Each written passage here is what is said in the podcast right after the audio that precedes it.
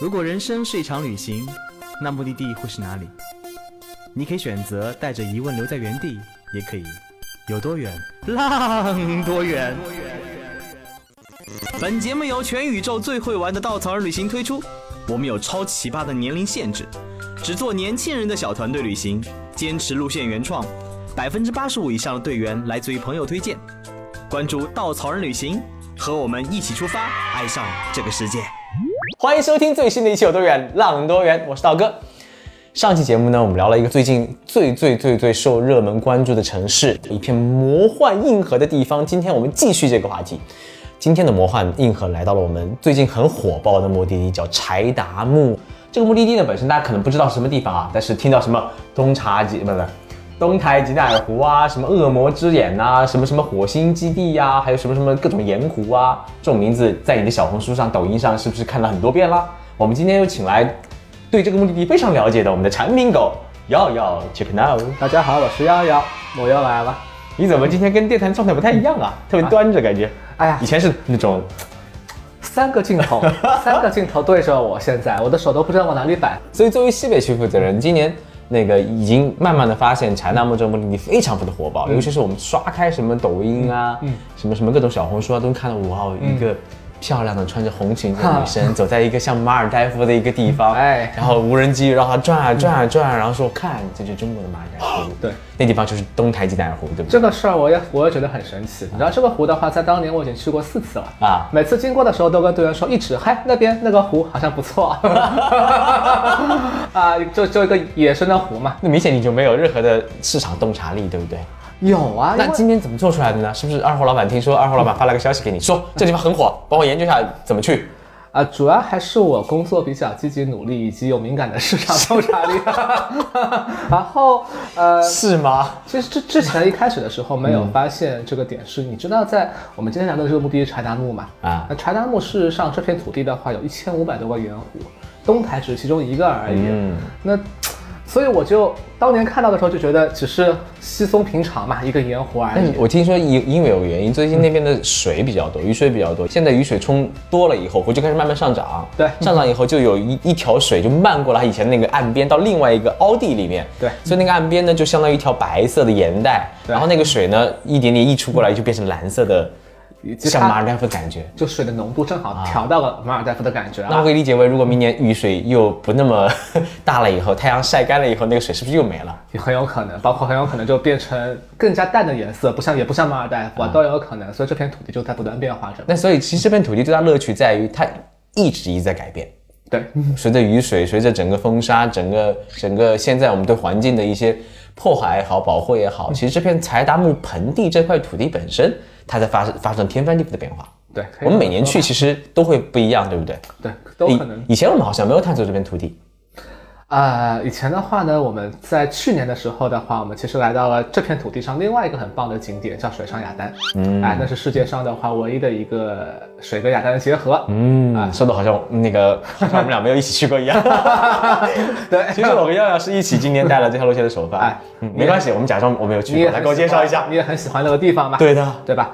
那我们要说到柴达木这片土地为什么火吧？首先这这背后的话，可能是它今年的话有会有些网红的景点啊，被小红书啊啊作为西北的负责人的话，非常感谢小红书爸爸们，对的，把这片土地又再次炒火了。其实我记得当时火的，除了东台吉乃尔湖以外，还有一个很火的是 U 型公路。就大家看到很多人坐在公路上拍着照，哇，一条非常这么漂亮一条路，没关系，我们视频里可以看到我们照片啊。对，然后，但其实我非常非常非常建议大家不要去拍这张公路照，因为这条路呢是承载着很重要的从青海到新疆的一条一条国道，这条国道呢很多重型卡车开，对哎，就算是没有重型卡车，你耽误了别人开车，总归是不好的。那重型卡车一来，那条路一刹不住车，很容易出现很危险的事情。是啊所以经常会发现就是那个那个看大卡车滚滚而过，然后那些人匆忙而逃。而且前段时间还发生了一起交通事故。对，没错，嗯，哎，所以我们在路我们在行程中是不让队员下车拍照的嘛。那除了 U 型公路之外，你看，只是一条马路，今年都被小红书爸爸炒作成这个样子，那何况这片土地有世界上唯一的水跟雅丹的结合，水上雅丹很漂亮。那包括还有一个特别火，刚刚道道哥你没提到啊，艾肯泉恶魔之恶魔之眼，对吧？今年特别特别火，大家一看照片都觉得哇，好好神奇的地貌，就好想去啊。包括还有一个最最神奇的一个地方，就是火星火星基地火星基地啊，在雅丹群中的火星基地，这些种种的这些点的话呢，串成了这片，其实我觉得又有科幻感，然后又荒芜的。同时，地貌其实本身是比较丰富的一片土地，就导致它今年的话一下子就站上了中国旅游国内旅游的 C 位嘛。啊，先是刀哥科普时间啊，小达姆盆地呢，在中国的青海大部分地方，然后呢，本身这片土地在青藏高原的边缘一点点，然后它是被三座山所夹着的，一条是祁连山，被出来了吗？阿尔金山，一条是。盘古昆仑山，昆仑山，昆仑山。哎呀，这个长时间不带 队，没有背背景调，没关系，这个 掐掉啊，掐掉。所以三座山把它夹中间，加上季风无法把雨水带过去，这片土地曾经作为海底世界，慢慢被抬高了以后，它就变成了没有雨水的一片荒漠之地。呃，大家知道大自然的鬼斧神工，让这片荒漠之地产生了很多很多的各种奇特的风貌，什么雅丹地貌啊，水上雅丹呐，各种盐湖啊，各种矿物质产区啊。经常我们在公路上开，旁边都是亮晶晶的一片土地，里面很多矿物质，包括艾肯泉，就是一个很奇特的，从地下几千米冒出来一股一股像魔鬼泉一样的泉眼一直在冒。这样的一个土地呢，其实是因为地理结构造成的，但是人类因为对这种知识很很很不了解，所以去了以后发现，哇，各样各种各样的地貌让你的眼前一亮，从来没有见过，尤其是在城市生活久了、钢筋水泥生活久的人，那边大自然的风貌真的是让你。对这个世界的认知产生了一定的变化，但是其实我们要说一下这个土地最大的意义，对我们人来说，它曾经是个无人区。对对，在中国解放以后，大家知道那个时候我们需要经济发展，经济发展需要很重要的东西叫石油。嗯，所以当时中国除了在东北，在那个北大荒发现了石油以外的话，就开始往西部寻找石油。寻找石油的过程当中，应该是在。冷湖，没错，冷湖小镇，那是作为中国的很早的发现石油的一片基地，当然现在已成了荒漠，已成了一个小景区，废弃的废弃的一片房子，哎，旁边有雪山。然后现在呢，在茫崖市，茫崖市官方应该叫茫崖市，对，作为中国最新的一座，是一九二零一八年才成立市的一个地方，那个地方发现了很多的石油，所以慢慢慢慢的，大量的石油工人来到这片土地，这片土地呢，由一片荒漠，可能只有动物生存地方，变成了人类开始去尝试征服的一片土地。所以这片土地本身除了大自然的富以外，还有很大自然的馈赠，对，那就是各种各样的宝藏。所以人类从一百年不到的时间才开始进入这片土地，才开始慢慢的留下我们的脚印跟步伐在这片土地上。嗯，啊，这也蛮有趣的一件事情。我记得我看当时带队的时候，指南上写了一篇很有很有趣的说法，就是毛安市作为一个。恩城不不边呃不沾边的一个城市，可能往往北是敦煌，差不多隔六百五六百公里，对，往长沙木可能四百多公里，没错，再往西是新疆的新疆的过羌县三四百公里，对，然后这么一个很新的城市里面，它只有三种颜色，第一种颜色就是就是黄色，白黄色的土，黄色的土，整片周边都是黄色的那种雅丹也好，风沙也好，沙漠地带也好，嗯，还有就是白色盐，白色白色的盐，嗯，各种盐。然后最有趣的就是红色，为什么红色呢？全是中国石油的工人们，一下班穿着那个红色的衣服就出来了，满大街都是那种红色。对，而他们都还穿着制服。对，所以这片土地就很单调，三种颜色。从行程当中，尤其穿过那些无人区，穿过那些风沙地貌，穿过那些不同的地貌土地，各种大 IP，各种游客聚集地方，突然来到这座城市，你发现，哇，好有意思！原来在中国有这么一个很新很新的，因为石油才有人聚集到这里一片土地。没错，有很有一种穿越感。对，而且刚刚道哥提到自然的馈赠嘛，啊，其实说到自然的馈赠的话，说到不得不说到这片土地还有另外一个名字叫聚宝盆，对吧？我们刚刚道哥科普时间只能给你打六十分啊！哎呀，没有没有看资料嘛，真的是 看我随手信手拈来。因为这这片土地本身是片大海啊，对，最早时候是片大海。我汪洋。对，那大家想大海里有什么嘛？就会有动物嘛，就会有鱼类，对不对？那么当这个山两三座山脉抬起来的时候呢，那些大海的话就变成了这这片土地上一千五百多个湖泊。那么我们这一路看到的这些盐湖的话，其实本质上的话，它们最初的时候就是二点三亿年前的大海，所以它首先形成了盐湖。然后的话呢，很多鱼类的骨骼死亡之后，经过千百年的这样的几千亿年的这样的一个变化呢，又慢慢在这边的话产生了石油的这样的一个源头。啊，所以这片土地的话叫聚宝盆，就是有个什么概念呢？呃，这片土地上产的盐，就拿产的盐来说，可供全人类六十亿的人类可以吃一千三百年，是所有的湖吗？所有的湖加一块是全人类一千三百年。啊察尔汗盐湖一个湖供全中国人吃一千三百年。啊，这样子啊，啊，对对对，所以这就是一片我觉得地貌上也神奇，同时对我们是充满了意义的一片土地嘛，柴达木。嗯，而且大家去到很多景区，像什么各种盐湖，因为它其实为什么那么的色彩斑斓，是因为盐盐里面的盐的含量不一样，包括各种矿物质含量不一样，很多也是因为后面各种工厂在开采以后造成这个情况的。对，啊。是的。其实也是人类在改变这片土地，包括大家去到很有名的马鞍的翡翠湖，嗯。啊，也是因为这个原因，那边又划成了一个一格一格的田。然后可能因为开采 时期不一样，导致里面的那个盐的含量不一样，所以那个湖要么一片淡绿，对。深绿、淡蓝、深蓝，而且这个颜色。而且我们是不是要跟大家澄清一下，就这地方的话没有无人机，无人机到底会怎么样呢？啊很多人有说法就是一定要有无人机才好看嘛。不过大家可能看到很多的照片、很多的视频，也都是无人机视角。对啊呃，一个人在那边穿着红色的裙子，我是不是老是红色的裙子出现呢？对啊，可能红色裙子在这种地方比较比较比较比较跳跳出来一点。不对。那道哥，你觉得呢？我们俩都带过对，我们俩都没带无人机，你觉得？其实我觉得无人机视角当然会更加让你看到不一样的，但其实无人机你又不能飞上去看，就是嘛，对吧？你只能看到一个视频，你视频上网搜搜就好了呀，你还是要去靠眼睛去感受，除非你自己开个小飞机，或者你插个翅膀飞上去。其实你更多的视角永远是一个平行视角，在看这个世界。看它的时候呢，的确没有无人机视角那么的好看，嗯啊，照片嘛。但是其实从平行视角看这个世界，看这片土地，依然有很多很多绚烂的层次跟色彩。对啊，你看东台吉纳尔湖那个蓝色，虽虽然没有马尔代夫，我没有去过马尔代夫，假装去过，没有马尔代夫那种，因为它毕竟不是沙，它是盐，它白色是盐是盐聚在一起的，嗯，那个水真的是蓝色，嗯，很漂亮蓝色。首先提醒大家一点啊，这个盐湖的水是有有毒的，不能像海一样去尝试啊，很重要。东台吉纳尔湖是是这样的颜色，还有就是最有趣的西台吉纳尔湖，嗯，双色湖，一条国道非常有趣的把一个湖隔两边，一半绿一半蓝色。对，然后隔两边以后，随着那个雨水的情况，包括湖水大小，形成了它的盐盐的含量越来越不一样，说一边蓝一边绿。尤其是你在大巴上，你站得高一点，你看两边颜色非常有意思。就像一个一边一一半是马尔代夫，一半是地中海这种感觉。啊，对，然后还有水上雅丹，本身水是绿色，有黄色的一个小土包，一个小土包在水上一一个个搓着，感觉非常好看，那种颜色色彩很丰富。对，还有翡翠湖，呃，本身的盲爱翡翠湖本身它也是深绿、淡绿各种绿啊，我觉得色卡拿出来估计有十种绿可以形容，但对。直男们都是只能形容一种叫绿色。绿 然后到了火星基地呢，是茫茫的一片黄色，但是火星基地非常有趣，它修在一个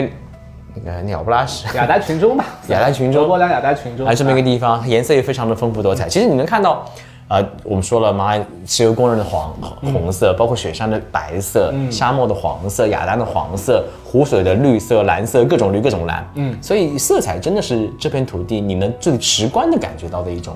对，没错，情景没错，而且确实也是用不用无人机，你也能客观的感受到嘛。对，哎，当然在这个需要无人机的恶魔之爱肯泉话我们给大家在那边配了无人机。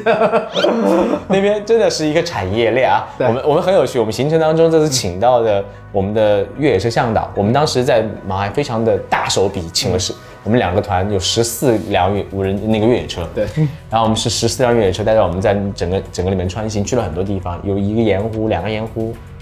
还有雪山脚下的沙漠以及艾肯泉。对艾肯泉呢，当时我们的。当时我上了车才知道，我那个我的那个随行的向导就是艾肯泉的开发者、景区老板。对，景区老板就非常大气带我们去各种地方，把我把我带上了还没有修好的那个观景台，去顶上去看这个艾肯泉。哦，我第一次有了无人机视角的感觉。但是那边呢，因为产业链，它真的是虽然没有修好各种设施，但最有趣的是它可以租无人机，有很多无人机。而且那无人机你你进去以后，发现就像一个无人机试验场，总是觉得哎，会总蹦一下无？人机会撞在一起的。对，但爱肯泉真的还蛮美的，从无人机视角。对，其实这片土地本身，我相信大家很多人选自驾去，因为自驾会更加自由。在西北那种苍苍凉的那种土地，尤其是那条很有名的国道，贯穿了整个从柴不是柴达木，德令哈啊德令哈，从德令哈到毛岸那条公路，那条公路真的是一条非常漂亮的中国那风景公路。其实刀哥以前很喜欢自驾，而且总是把我们的视线放到国外去。嗯，我比如说开过很多美国很有名的风景公路，开过欧洲很有名的风景公路，可能挪威和土耳其，全世界被评为什么前十名的风景公路，开过很多条。对，但中国的风景公路是在这两年才开始慢慢的被世人所知其实是一点都不逊色的。啊，一点哪是一点都不逊色，真的是远超好吗？一路上我这种哦哦哦，兴奋跟骄傲感会油然而生。嗯啊，因为觉得中国的风景真的是真的是一点都不输，只是旅游设施的确还有很多的差距。比如说我们的风景公路一点都不留那种观景台给大家，几百公里的公路，经常到了一个非常漂亮的风景的时候，发现哎呀，我不能停下来。对，连停车的压道都没有。对对对，你只能悄悄的停，然后警车就慢慢的开过来了。哦，罚单。所以其实那么漂亮的风景公路，现在你还修了一条很有趣的一点是，他们修风公公路的人真的是很懂看风景的，还把一条湖切两半。你真的，你真的那条湖开过去，感觉哇，这边湖这边湖像大海上开的感觉，非常的漂亮。尤其是像来到《千与千寻》的那种世界里面一样，你还不让停啊。然后这是第一个问题，第二个问题是沿途的旅行设施一个厕所都没有，几乎都是旱厕。然后旅行设施不光是厕所，沿途沿途补给也很少，最重要的是沿途的住宿非常的少，也可能是因为以前没有那么的火，对，所以沿途的旅行设施也非常的短缺。嗯，第三就是，哎呀，也是很呼吁我们的信用能不能稍微的好一点，不要见见利就忘义啊。举个例子好了，毛安那边是中国新发展的一个旅游城市，旅游资源非常的丰富，但是呢，住宿很少。所以随着今年火了起来以后，跳房非常严重，很多人在网上订了以后，到现场不好意思没有房间，你给我加两倍你就可以住，啊，很多人就只能门口搭帐篷，然后团队也是，我们交了钱，他依然会跟你说啊，你不要来了，我已经可以卖个五倍价格了，这种情况非常正常的发生，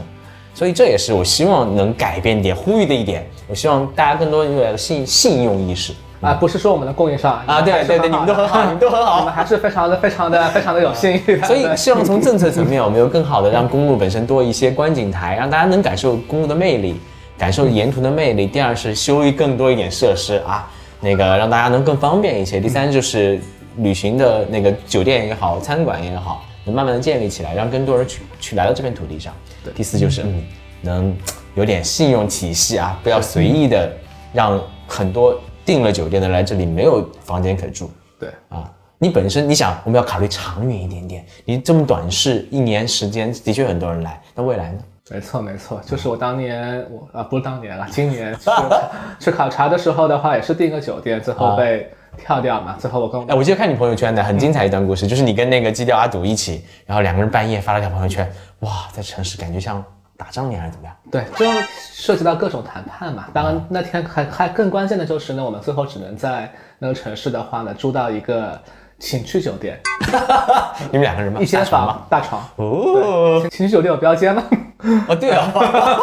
那正好就是七八月份的那样的一个旺季嘛。但是我觉得正好是道哥你刚刚所说的那些点的话，嗯恰恰也是这个土地现在的一个魅力。啊它没有变得很成熟，它还是在一个成长的过程当中，那反而跟它那些比较野性的地貌就结合在一块儿，也变得很有趣啊。所以你可以说说看嘛，我们可以说说看这趟首发带玩，你自己的话感觉是什么样子的？其实让我很惊艳的，嗯，因为我们去了察尔汗盐湖，就中国最大的盐湖，对而且最有趣的是，我们在那个查查达木，不是在格尔木住那家五星酒店的老板，又是察尔汗盐湖的一个股东，对。所以他帮助了我们去到了察尔汗盐湖所有可以去不到的圣地，对，就经过那个盐湖，刚开始啊，嗯啊还行吧，有人在拍照，稍微大有人在点而已嘛。对，有人在下面走走，这个水很浑浊嘛，在往里面开，开了很久。我们大巴司机在那个田田埂路上开，他是用盐修的一路，然后坑坑洼洼的，司机开的也很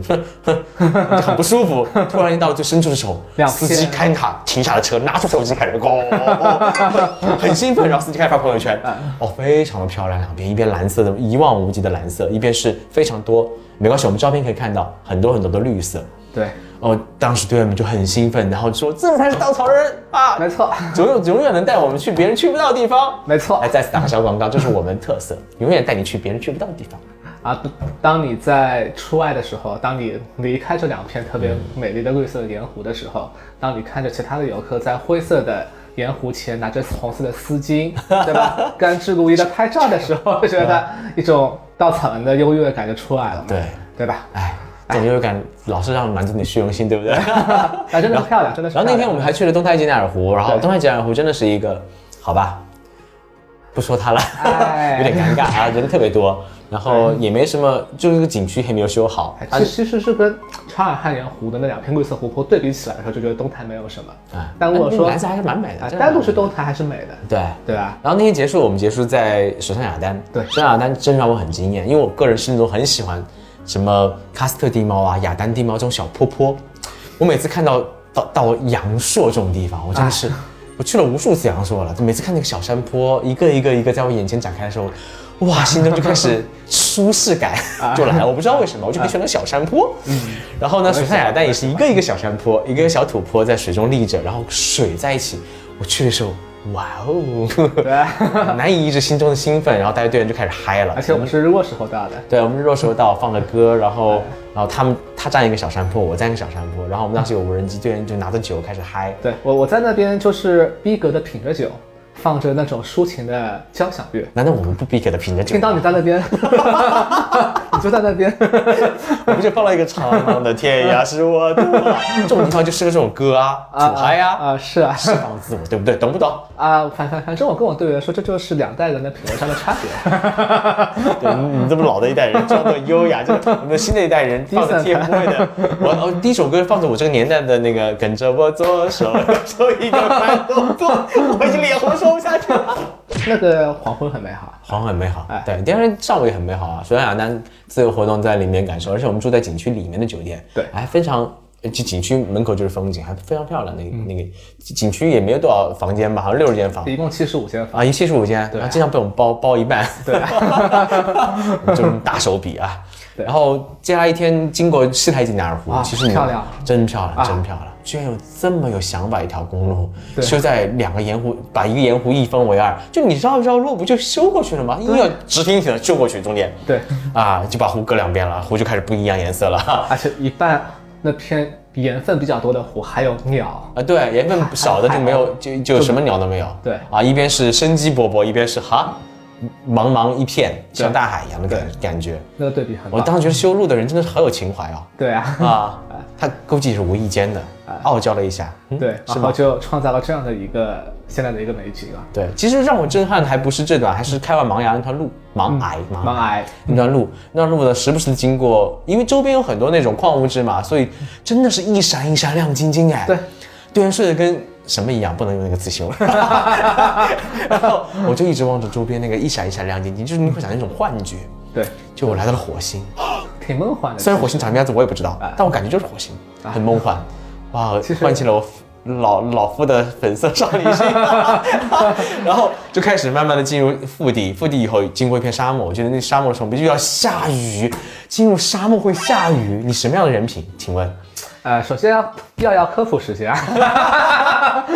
那片沙漠的，台词。那片沙漠的话呢，本身叫柴达木沙漠嘛，啊它是整个呃世界上海拔最高的沙漠，嗯，所以它离雨云，它其实本身的话离山脉周边的山体是比较近的，所以雨云的话也比较容易飘过来，所以这片沙漠是容易下雨的。啊，柴达木沙漠，世界上海拔最高的沙漠。人品的话，我觉得当天碰到下雨这个事情的话，我们两个人是谁人品造成的，这个事儿也不好说。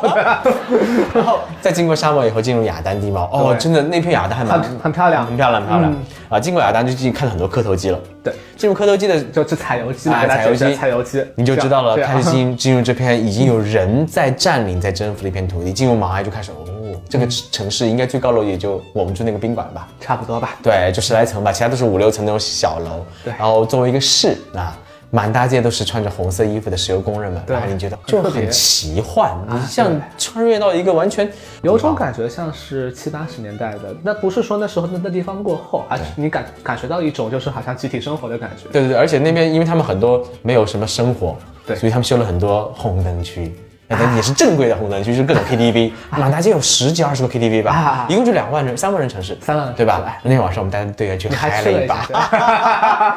唱的很嗨，对啊，很便宜的，他没有最哦，可这里这里大家推荐大家去那边唱唱歌，他们没有最低消费，嗯啊，而且呢买瓶酒就可以了，那瓶酒最便宜十二块，啊对是你可以十二块钱唱一个通宵。对，十二块钱一个人唱通宵。然后接下来一天很酷炫，我们是整个那个用了越野车去了恶魔泉，呃去而而且去了恶魔泉以后的话，艾肯泉，恶魔之眼。哎，然后艾肯泉再往南边开，就进入到那个昆仑山脉的余余脉，对，那边奇曼塔格山。对，奇曼塔格山，嗯，那个山下面那片沙漠，真的让我非常非常震撼，非常漂亮。就是开了很久，尤其是我们那天因为两两个队要作就要分开，于是我们队去了一个从来没有开过的路，那条路上不断的陷车、陷车、陷车、陷进去，然后我一路开我一路慌，就是我作为心领队跟一个来过这里的人分开了。他在哪里我也不知道。我们的司机总会说没关系，不限车就不是我们的风格。我们就不断的拉拉，然后开啊开啊开，突然眼前一片一片沙漠出现，然后哇，我们就冲上沙漠，对面那天天气不好，看不见雪山，那你感觉到对面有很高的山，对。然后山下面是这样的沙漠，而是一连片一连片沙漠，真的很震撼。对，嗯，那是让我那天最震撼的一个点。啊，应该说说是我去过全世界那么多沙漠嘛，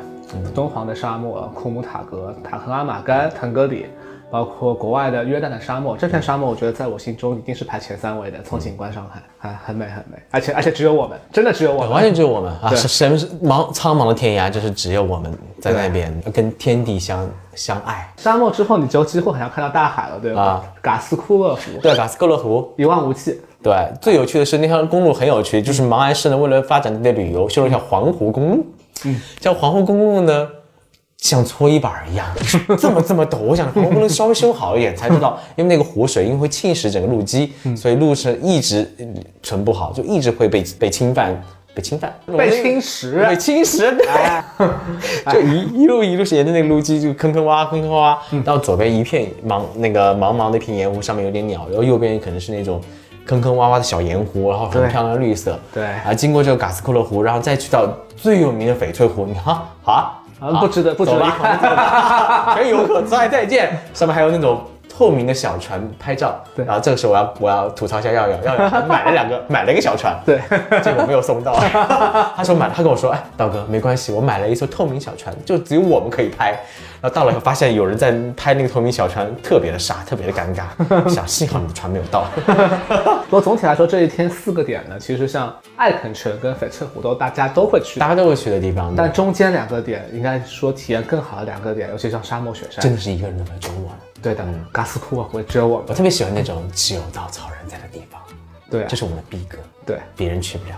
对。我当时看了这个嘎斯库沃湖这个点的话，我当时就就是看百度看卫星地图嘛，啊。觉得那么大一个湖，然后直觉就告诉我说，它对茫崖一定会有很多的关联，它就是茫崖的一个母亲湖，嗯。啊，有很多的水鸟，包括红雁，它它不是咸水湖吗？嗯，咸水是咸水湖。啊，但也是可以成为母亲湖，像青海湖一样嘛。啊对。嗯对当地的生态会有很多的帮助和影响，呃，包括腾格尔，不是腾格尔吧？你那个年代的歌手 我那个年代的歌手，屁啊屁啊！啊，就红颜啊，是腾格尔，腾格尔，腾格尔，我就知道，对腾格尔朋友啊，朋友，呃那不是，那张天硕，不好意啊，思腾格尔。啊，唱了啥歌来着？啊，藏天硕我不认识，我不认识啊，还没出生呢啊。然后我一岁的时候的歌啊，这过程中的话，包括《红叶》这首歌的话，就是嘎斯科湖是他的故乡嘛，啊，就当时就觉得说一定要去到这个点，而且我是、我有我有这个直觉就知道这个点一定很漂亮啊啊。沙漠雪山是当时考察的时候一个意外的收获，嗯，这两个点是非常稻草人的特色，嗯，然后到了火星基地更有意思。火星基地其实我去之前，很多人在朋友圈吐槽，因为它修在一个鸟不拉屎的地方，而且它修的很好看的外形，的确是从无无人机视角、上帝视角非常好看，像火星基地。但里面呢，因为是太空舱一样的，你可以理解为胶囊旅馆。嗯，但这个旅馆呢，如果住一晚要一千二，而且雷打不动的不打折。对所以很多人吐槽啊，为什么那么差啊？啊，一千二，呃，一间房两千四。对说到这个点，哎呀，我就不吐槽你们的那个财务了啊，这个事情不说了。然后很多人吐槽，其实我们选择这里很重要一点是，它其实在一个真的是一一片完全没有人的一片那个雅丹地貌里面，有这么一个很奇异的存在。对啊，我们住在里面就一。一共就几十个仓位来着，五十56个舱五十六个仓位，我们占了四十四个，两个队几乎包下了。而且我们在里面最有趣的一点是，这个基地本身它所修建的目的其实不是为住宿，它不是打造一个度假地，它其实想有一个科普，有一个希望大家能在这个无人区。能有自己更多的对于一个无人区地貌的一种感知、一种学习、一种认知。这种认知本身它是，它本身是想科普很多知识，所以在这个地方它安排了很多活动。对这种活动很多人都觉得啊那么贵啊，这是个度假地啊，没有意思，只是拍照。所以呢，我们把所有活动含在里面。我觉得第一个有趣的活动就是火星生存讨论。对啊，其实当时我去的时候，吴明耀耀在说这是什么鬼活动？火星生存讨论，咱们假装我们要带着那个氧气瓶在里面 探索我们在火星怎么生存嘛。结果发现很有趣的一点是，我那个活动我很喜欢，嗯啊，我们每个人抽了一张卡片，上面卡片上是一种职业，他会告诉你，当你一堆有这样职业的人来到一片火星以后，如果一定要有一个人要死去，嗯，你会选择谁死去？你会选择谁留下？就选一个人留下来。对。对。于是，我们就变成了一个特别有趣的奇葩大会。别问赛奇葩奇葩说，对，里面有很多什么什么葡萄酒拍卖师、政府官员、政府官员、有机作物农夫、有机作物农夫，还有什么什么什么物理化学家，对啊，士对。兵啊，啊，最有趣的是那个葡萄酒拍卖师，对哇，简直他那个气势一出来，我所有人都镇住了。在这过程中，其实会发生很多思想的碰撞，很对对对，其实更多的你在思考，在这片无人区、这片人类没有征服的土地上，什么样的人的价值才是被认可的？这个过程当中，你会思考很多我自我的价值，嗯，跟这片土地的关联，这个是很有趣的一件事情。对然后结束以后，我们开场开启了一场徒步，嗯，小徒步，我很很很有趣的叫什么寻找水源的一段 那个野生生存技能训练我。们会得到一个坐标，哎对，坐标后藏了一瓶水，嗯，然 后很很假，埋在很上面，其实你过去能看见啊。然后根据坐标以后，整个队伍要去比赛，怎么样寻找到水？其实我们往沙漠腹地行行走，亚丹腹地了，对，南腹地行走。行走过程当中，你会看到整个地貌，尤其在日落时分啊，非常的壮观。而且那种感觉的话，其实这片地貌在我在考察的时候，一个人走过的时候，那种跟自己对话的感觉是很强烈的。哎，但晚上最有趣的是，我们开启了一场那个星空课程，对星空课程，会教你怎么去认知我们的星空世界，怎么认识这个茫茫宇宙，我们是多么的渺小在这个土地上。对然后带着你，我们每个人披上那种防保暖衣，躺在那个雅丹地貌上，看整个星空。那天晚上运气特别的好，因为是英仙座阴流星天座流星雨最爆发的时候。对，你会看见时不时、时不时的所有的队员啊啊啊，然后尤其那种可以跨过三秒，从穹隆的这一端到这一端那种。你你就算闭上眼睛，突然睁开，对你看总能看到尾巴过去，那好像看到就整个天空被烧起来了对，很多人都哭了那天晚上。对，嗯，这块我觉得本质上的话，包括火星营地本身的这个给我的一些幻想，嗯，不知道道哥你小时候对太空有没有什么这样的憧憬跟想象很害怕，总觉得自己很渺小。啊？那那我问我自己啊，对我从小对太空就有很多的幻想嘛，觉得想不断的去了解它，甚至觉得可能，呃，生命如果是有长生不老之药的话，最后的意义就是去寻找太宇宙的尽头。那如果生命真的被无限延长的话，其实你可以花很多时间在慢慢慢慢追寻自己想去的路上。对哇，那宇宙一定是一个最消耗时间的地方了。是啊，祝贺你遇到黑洞，啊，就到了另外一个吸到另外一个时间去了。对对吧？那火星地，我觉得它本身就提供给了人们，我觉得我们孩提时代的那样的一份对宇宙的那样的一份想象，可以得到一份很大的满足嘛。哎、其实最后我们那天去到冷湖，对，冷湖那片被废弃的曾经的石油基地，嗯，尤其是你能看到几十年、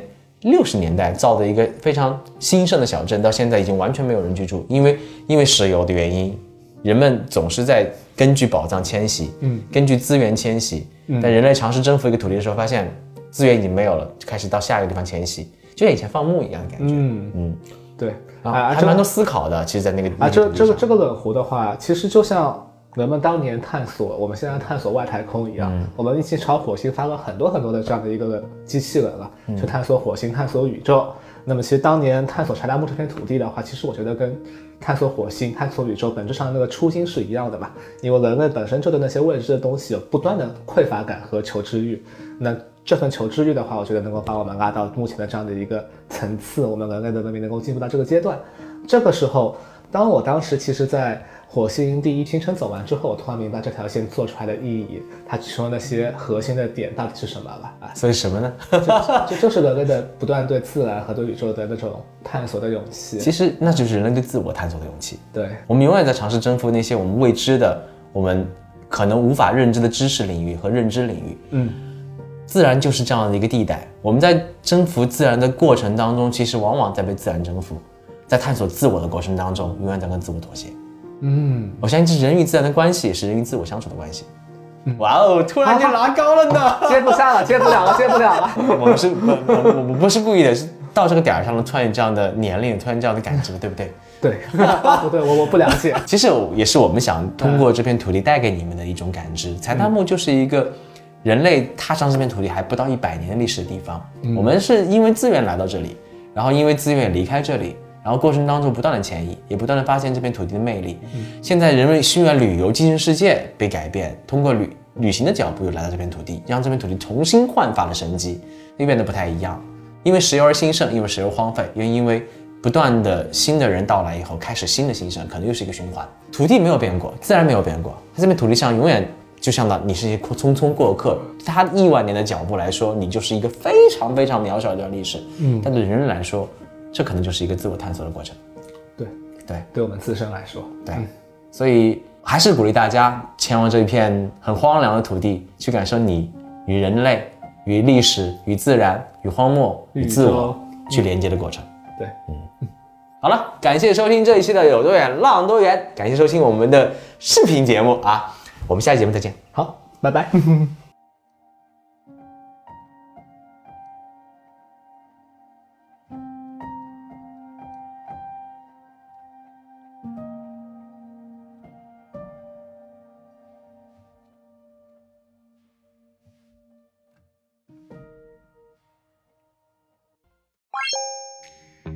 作为一家目的地集合的旅行公司，在哪里都可以和刀哥一起浪。在哪里找到组织呢？请搜索“稻草旅行”公众号，发送关键词“刀哥最帅”，还有惊喜福利等着你哦。